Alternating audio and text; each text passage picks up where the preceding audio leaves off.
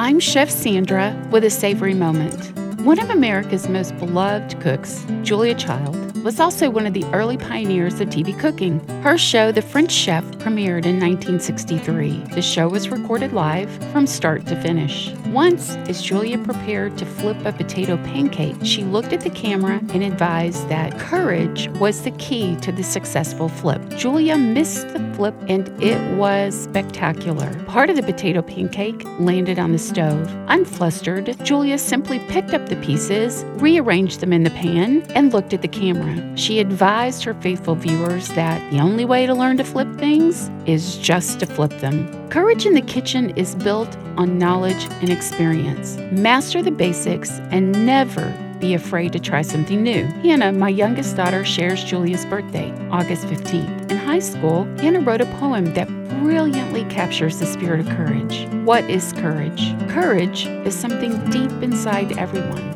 Courage is that tiny yearning to be something bigger and better. Courage is the naturalness of dancing along the lines of risk and danger.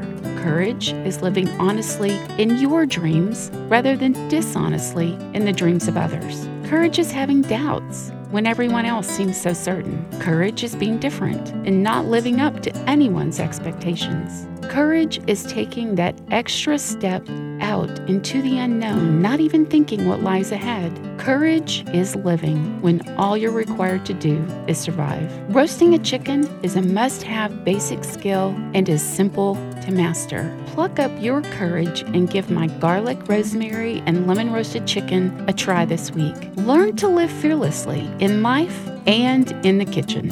I'm Chef Sandra Lewis. For this recipe and more, visit lifeatthetable.com.